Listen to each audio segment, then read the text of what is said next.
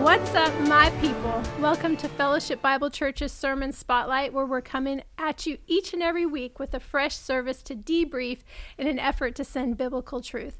And what better way to do that than by the power of conversation? I'm Alicia Battaglia in the host seat, and joining us today is Rose Locke our FBC's worship production manager and creative she designer. Had to look that up because even I don't know that title. Good for you, Alicia. Well, it's awesome, and I just want to say thank you because what you so much of what you do is behind the scenes, and your creative, artistic, uh, Holy Spirit driven work is. Um, is behind the scenes. And so we don't actually see a whole lot of what you're doing, but we get to benefit from it uh, in our corporate gra- gatherings. So, not just that, but just the beauty of the building too. We know your hand is. Yeah, we may uh, not see Rose, so, but we see, so gracious. We see her the, creations the, and yes, yep, the and beauty here that she has um, created. So, anyway, thank you for oh. faithfully. Uh, just doing your job so well. and uh, we also have, you've already heard him, our senior pastor, He's got a little easier uh, title. Mark Carey. hey, you.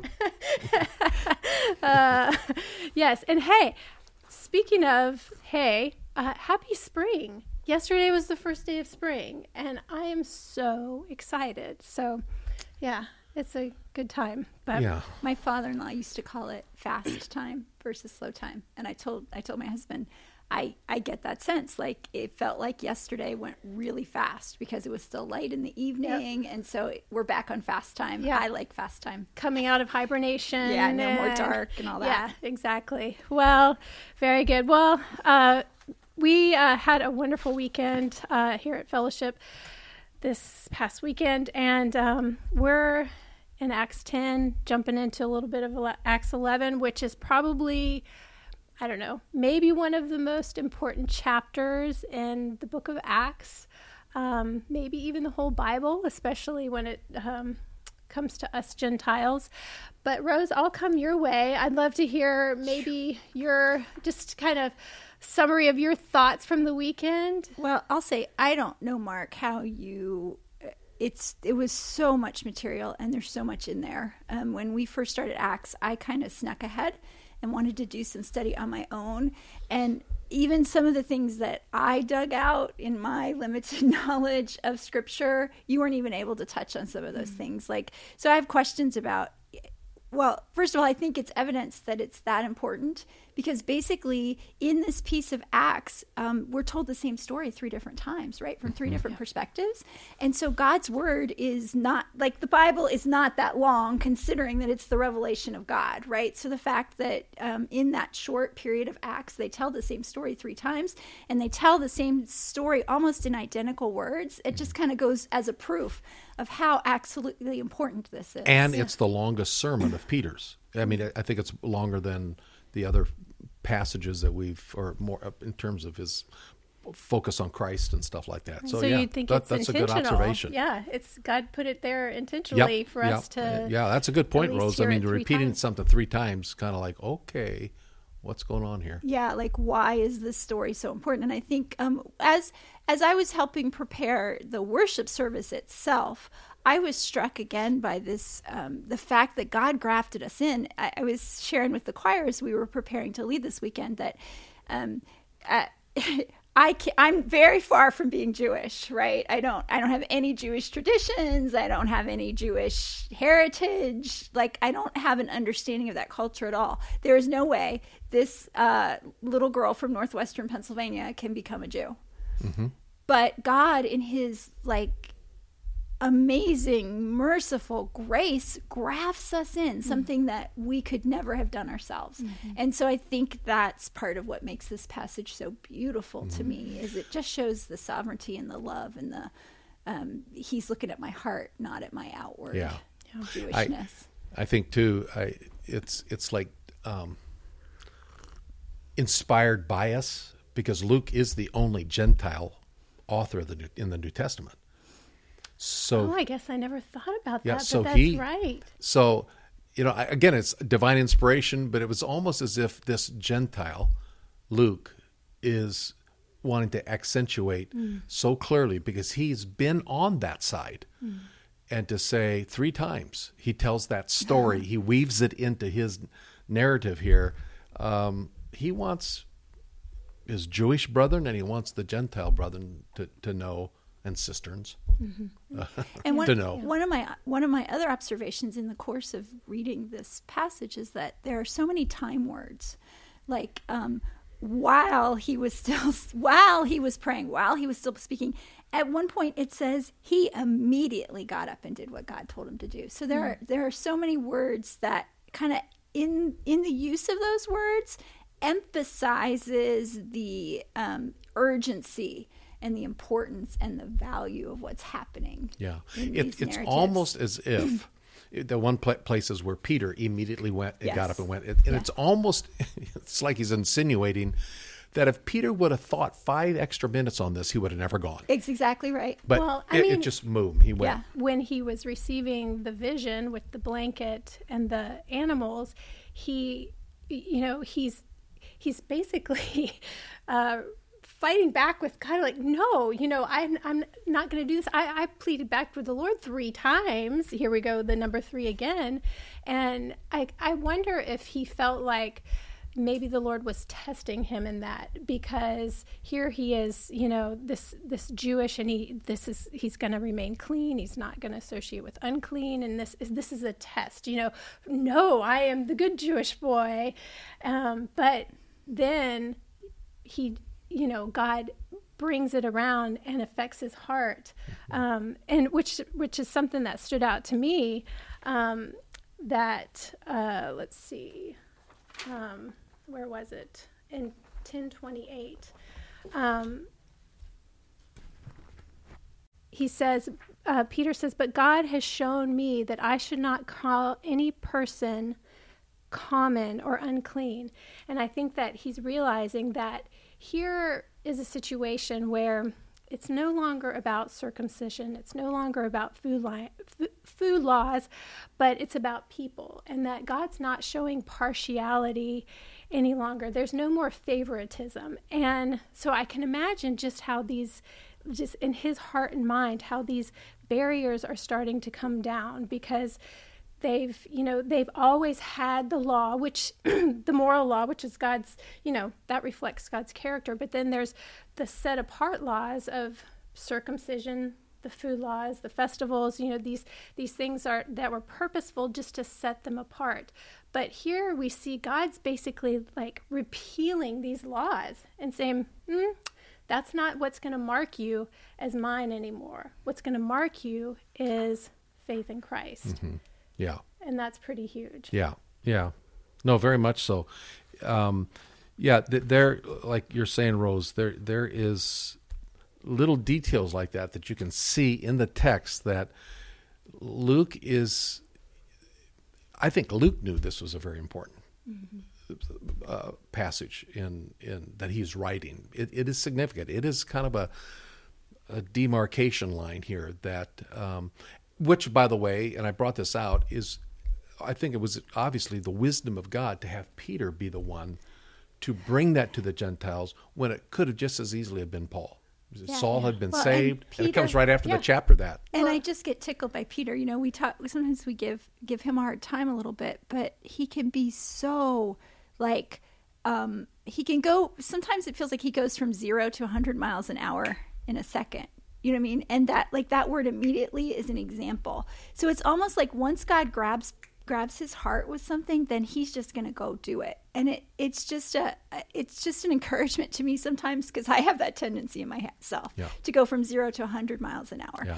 and sometimes um, I I I get reprimanded for that. But to see that God can use that kind of personality Yeah. type for His glory is an encouragement and, to me. You and know? you know, you know that um, the Gospel of Mark, um, Mark's main source was Peter, and one of the favorite words in the Gospel of Mark is the word immediately. So he's gathering all this stuff, listening to Peter, jotting this stuff down. It just so happens that that word immediately and boom, boom, boom, the action of Gospel of Mark, that's the uh, that's kind of the, uh, the the genre of Mark's Gospel. It is fast paced, moving, and so that immediately here is uh, was typical of Peter. And that's one of the things that I'm always amazed at you do, Mark, is that you look at our whole body. You look at these passages of scriptures. You have a heartbeat for our congregation and the body here and what they need to glean from these passages of scripture. And you are able to make those choices so carefully. Mm. So I always like to hear, like, kind of um, why you chose to pull out the applications you did. Because, I, I, like an example, when I did this passage, Tim Sanford had just preached a sermon where he was talking about doing, he had just done the character study of Luke. So, as I was studying through this part of um, Acts on my own, I was like, hmm, what are principles we can draw from Peter? And the way he behaved. And then next week's gonna be Barnabas, and I was still chewing on that. So, I, what are principles we could pull from Barnabas? But like, you didn't even talk about the things we're talking about right now, which is kind of Peter's personality, yeah. basically. Mm-hmm. And so, like, like you chose to focus on. Um, uh, he uses people, right? Mm-hmm. And you chose to focus on the idea that he sees the heart.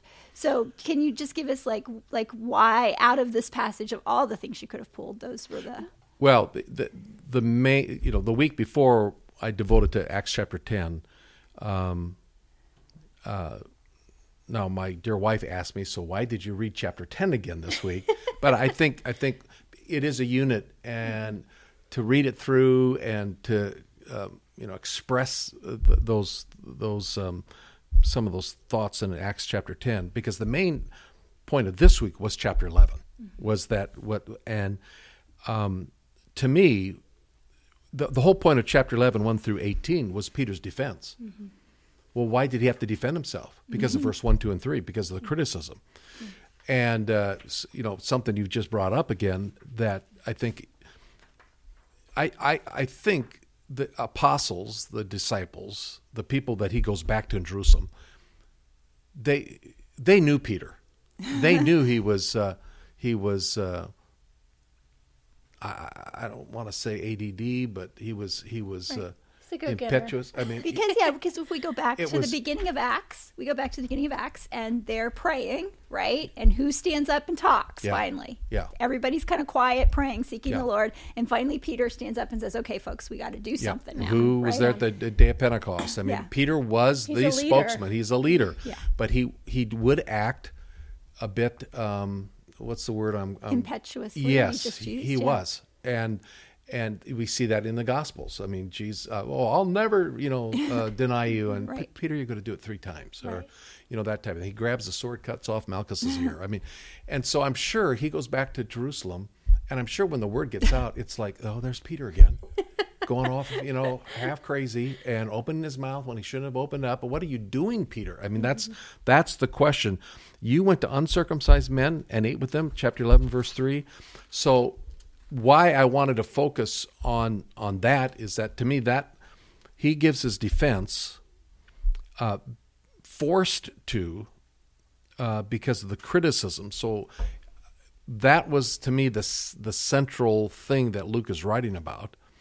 So why would they have criticized Peter? What what is the basis of the criticism? It goes back to the Gentile Jewish the the the rift or, or whatever the chasm that existed between them, and that they looked on the outward appearance. Mm-hmm. That's why they were doing it. And to me, that then seemed to be the application that we needed to walk away with. Mm-hmm. If if Peter would have acted like a typical Jew who saw the outward appearance and not the inward, not God's heart on this thing, the door would have not been open to the right. Gentiles. Yeah, right. Who who might we push uh, yes. keep at arm's length? Who might we be not sharing the gospel with because of our out because of the, our perception or whatever that they are unsavable or that you know they're disgusting to the Lord or right. what whatnot, which is what, exactly what the they, that's the what Jews stood thought. out. They're like they totally missed the main point that here, uh, not only a man but a whole household has been saved, and they're concerned about Peter going to eat with, with these people,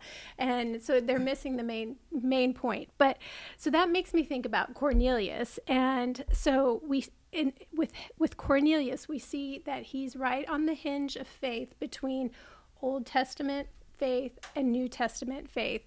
So he's um, he's not following the Roman gods. He's a devout follower of Yahweh, and um, so there you know there can be a lot of question about how how is Cornelius faith and situation different than that of Abraham's because Abraham's righteousness was his faith was counted to him as right righteousness, and here we see Cornelius, someone who is um, obviously seeking God, and his prayers have been heard by God. Mm-hmm.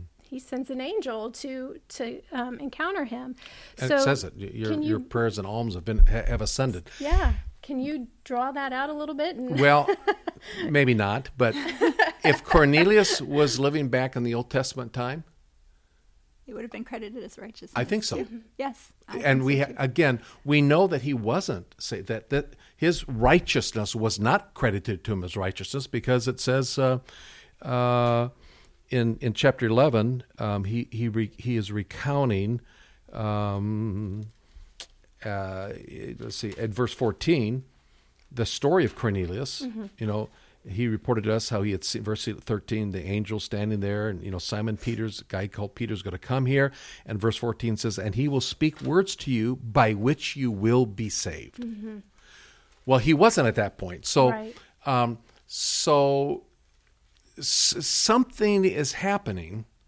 Um, also, well, something is happening in Acts that is transitioning out of that old into something new. Right. The other thing, the difference between Cornelius and Abraham is that Cornelius was a Gentile. Mm-hmm. And in order to, if he was a Jew, mm-hmm. it, it, may have still been a credit to him as righteous. To, he, there was no way that um, Cornelius could have become a Jew. Like he, he well, he could have been, been a proselyte. Yes, he yes, would have, and then, and then, right. but the pathway to that relationship with Yahweh was only through Judaism. Yes, through through the Mosaic system. Mm-hmm. And now God is saying, nope, that's over. I'm bypassing that. That system and that way is now done. Mm-hmm. Uh, again, going back to the Stephen story, Stephen, he, he was connecting the dots. He knew that. And that's why he was killed because, yeah. uh, and again, going back to that Stephen story, that's why I also think none of the disciples were there to his defense because they weren't buying that. Mm-hmm. It took this whole situation uh, to take place. And um, no, if in the past, in the Old Testament, Cornelius would have had to have been a full fledged proselyte, mm-hmm. the rite of circumcision. circumcision. That, that's right. why that was such a big thing. Right. And that's why they hung on to it. The Judaizers hung on to that. No, they have got to be a full fledged member of of of the of the Old Testament community, mm-hmm. and that was through the rite of circumcision, and that didn't happen to Cornelius. But it wasn't because he was circumcised that he ended up having eternal life. It was because he believed in Jesus. Right. And which is another situation that, that, we saw uh, just a couple chapters ago in Acts 8 with the Ethiopian eunuch. Here is another person who is in the scriptures seeking God and seeking understanding. And here we see Philip come and uh, bring the gospel to him and he believes. And um, something really interesting about that, too, is. Um, back in chapter 835 it says then philip opened philip opened his mouth and then oh, here yeah, we right, saw right, right. peter who yeah, opened his, his mouth. mouth. and um, so that makes me think about okay so what is the difference between evangelism versus our testimony because we're like in our small groups we're talking about building bridges and sharing the gospel and you know, our lives are a testimony, our lives are a witness, but there clearly is a difference between our lives being a testimony and actually opening our mouth. Right. So, what? Let's talk about that a little bit. well, and by the way, that Ethiopian eunuch was a full-fledged Jew, I think. I mean, mm, he'd yeah, been up yeah, to the temple. Right. He was a worshiper. You know, the the what is it? The traditions talk about af, in in the 586 and the when the Babylonians came. Jeremiah is believed. You know, some believe that the Ark of the Covenant was actually it's taken taken to down Egypt. Yeah. D- okay. right down that area. area. So there was probably uh, they were they were Jewish followers and, and whatnot. Yeah. But um, um, so yeah, the, the the point about uh, opening our mouth. Um, is that God God God has condescended to us to use language, and um, so we communicate. He has communicated His good news about Himself through language. written and spoken. Um, so so content has to be shared. Content has to be. You have the word. The very nature of the word believe really demands an object. It, it's otherwise it's kind of a dangling verb. You know, Right. believe. Believe what? Faith. Well, faith in What is what? that? you, it just demands an object, and content then has to be supplied, so that you you put your um, uh, you you put your faith in something, and so that has to get communicated. It is not going to be an impression. It's not going to be a warm fuzzy feeling. It's now It's a, it's a, I mean, I think I was thinking about your story about Rosaria Butterfield and um, what, what would have happened. I mean, I know what ifs, it's a, it's a funny game to play, but what if that couple or who mm-hmm. had befriended her and engaged with her and loved her and cared for her, um, what if they had not spoken into her? Like, would God have grabbed a hold of her another way? Would God have used someone else? and the answer is You know, yes. the answer mm-hmm. to that question is yes, mm-hmm. correct? So I was thinking about how what a great privilege we have when God gets to use us in the course of someone mm-hmm. else's story. That's right. Because what an encouragement to that couple who were willing to risk. I'm sure they risked mm-hmm. ridicule. Because sometimes as Christians, when we open ourselves up to minister to people that others would judge, and we befriend them and we care for them, we open ourselves up to the ridicule and the criticism of others that we're in community with, right? And so, what a beautiful encouragement to those people to be a part of her story, which has mm-hmm. turned out to be a pretty impactful and important mm-hmm. story in 20th century mm-hmm. America, or Yeah. 21st century America. By the way, I I had a gal come up to me after the first service. I think it was um, after the first service, Meg Oakleaf, and she says, Oh, uh-huh. I, "We lived at Syracuse. Mm. We knew that pastor and his wife. Oh, and wow. and she remembers reading Rosaria Butterfield's scathing denunciation in some publication. Might, might have been, you know, a, oh, a- in a newspaper Oh, Right. about Christianity and stuff like that. And so, yeah, that was a very real thing. But yeah, it took God used real people. Now think of it this way too that's exactly what he did for us. Mm-hmm. The Word, that is what is described in John 1 1. The Word, Logos, the Word became flesh and dwelt among us. God communicated uh, to us in a physical, real encounter where he becomes, and he is the Word that speaks his truth to us. He comes to us. So that that has always been God's way. He sent the prophets. He sent. He wants us. Now, I, I mentioned maybe a week or one of the services last week. I think um, my own wife, Lisa. No one witnessed to her. She read the Bible, but it's still a communication of of words of the uh, you know there that God took the concept of eternal salvation in print, which and which I'll put on my she I'll put on Christ. my artist hat, which which is um, which is words are so cool because we can communicate so many things in so many different ways and make so many different pictures just recombining words Yeah. and communicate. Kate, um, like I was thinking about Luke, um, Mark, several years ago. You can you tell me what year you preached a sermon series on the Book of Luke? Oh, that might have been. Oh, I know.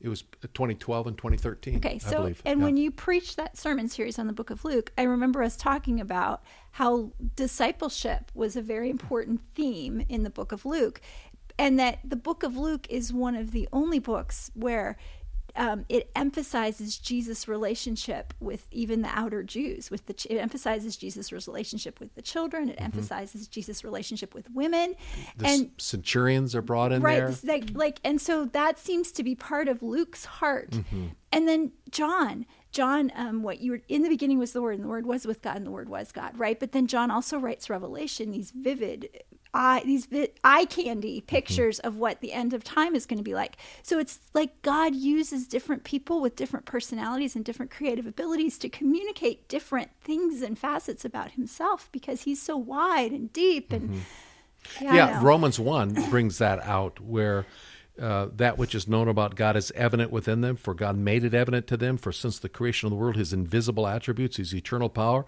divine nature, have been clearly seen, being understood through what has been made, so that they are without excuse. So creation and all that is is um, is sufficient to arouse an understanding that there's a creator God.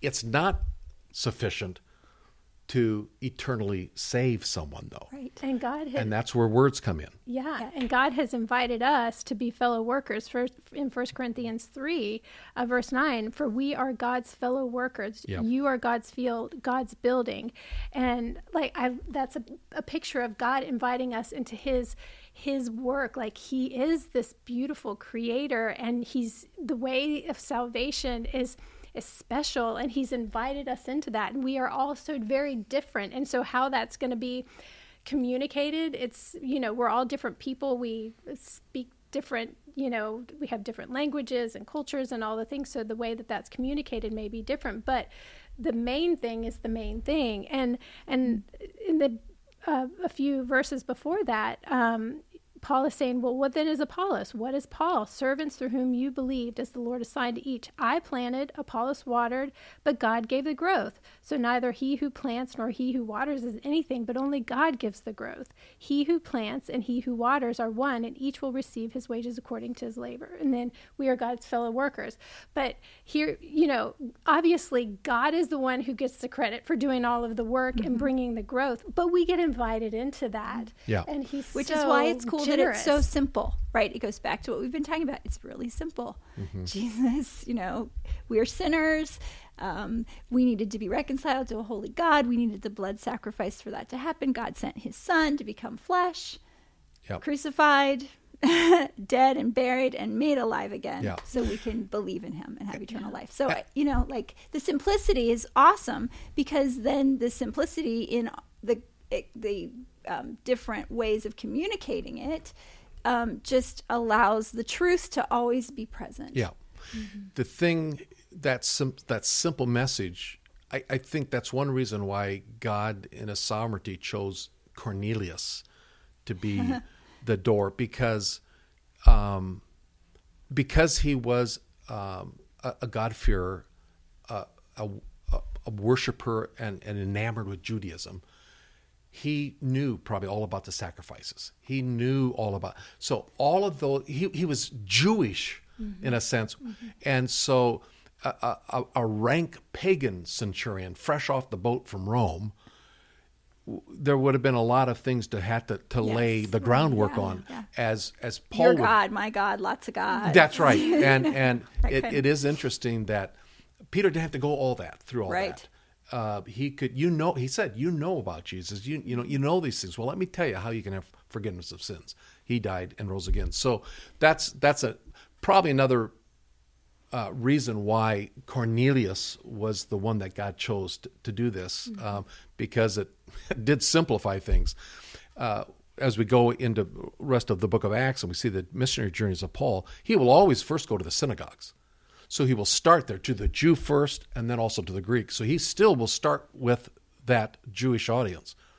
And um, and, and then part of that branch out to the those Gentiles. kinds of ideas that then the conversion of the Jewish people in that area of the world then allows them to lay those maybe other groundwork things that need to be laid. that's to what have a complete and, and at least that's what you would hope Yes. uh, you know now they also came in and and as we'll see they, they had to convene four chapters later a jerusalem council, Council, Right. right. to, to kind of handle all these things.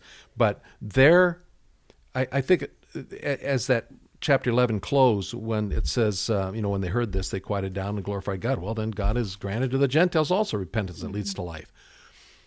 The chapter starts with probably a concern that Peter was shooting his mouth off like he typically did, but it ends with them accepting it because they also knew Peter had the gravitas. I mean, he mm-hmm.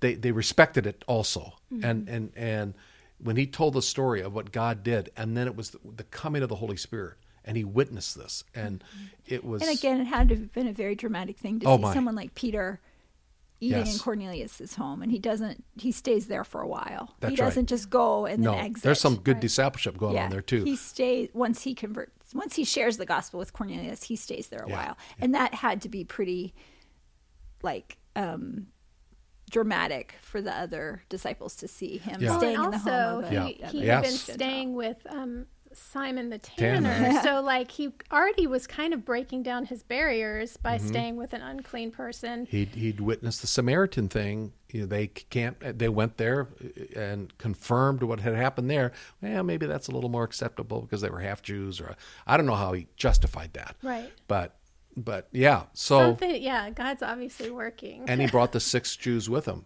So there's seven people. I don't know if they came with Peter. We don't know if he went to Jerusalem and they, you know, there were seven of them that confirmed, yep, we saw it too. But they did embrace it, they accepted it. And um, from that moment on, we begin to see a movement more and more away from Jerusalem, away from Judaism. And as we get more into the book of Acts, we'll pick up now Paul's missionary journeys and those types of things. And it's, uh, it, it, it is all, um, all planned and, and unfolding according to the sovereign purposes of God. And that was the other thing to, that I really wanted to bring out. This God's fingerprints are all over this. Yeah. They were just responding. And to Peter's credit, he responded, as you've said, immediately. I mean, he, all right, boom. And um, I think that is something we could also take away from. It's just the sensitivity that we need to have to to reach out to people, to be open. You know, we can. Uh, let me just say, I I can I can be, I can get um, frustrated with world, with the situation, with stupid people who make horrendous economic or political decisions or whatnot. You know, or or traffic decisions that get in my way. But you know, do we are we really looking at that neighbor uh, who is um, is not very neighborly, or is just obtuse and, and, and is doing stuff that you know the dog is barking till three in the morning or whatnot, or do we look at people as people that need a savior? Yeah. and Yeah.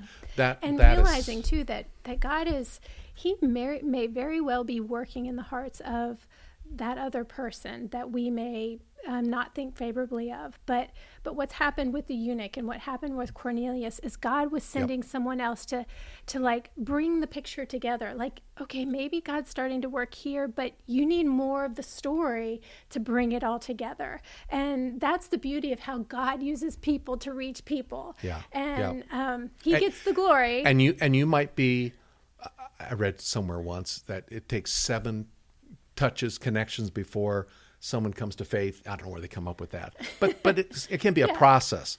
You may that. be touch number three. Right. that's okay. Yeah. i remember hearing uh, an apologist Greg Koukl who's got a ministry called uh, stand to reason out in california. And he said look i'm perfectly content. I i'm a seed planter. I do apologetic stuff. I plant seeds and get people to think. Most he said I, I rarely close the deal but i'm preparing the soil because i know that god is going to bring some other people along who will close the deal. So we're Yeah. we're who knows? I often think too um, and, and just a kind of a quick takeaway. Um, I, you've heard stories i know i have heard stories of of people we have we, we experience here at Fellowship Bible Church where there might be a wayward child or or somebody living who knows where you know out in Chicago, and um, the the, the parents you hear parents say, um, oh, I just wish I pray that God will bring someone into their life because the door's been closed for us to communicate it and that God will just bring one of his people, one of his children, to connect with them along that way. Um, I doubt that Cornelius had a mom and dad who were born again, and but you know that God orchestrated that. But we will never know, maybe, that of a praying parent or grandparent. There might be someone right within our realm of a neighbor, a, a coworker, someone stranger at a Walmart that you might run into uh, as you're speeding by.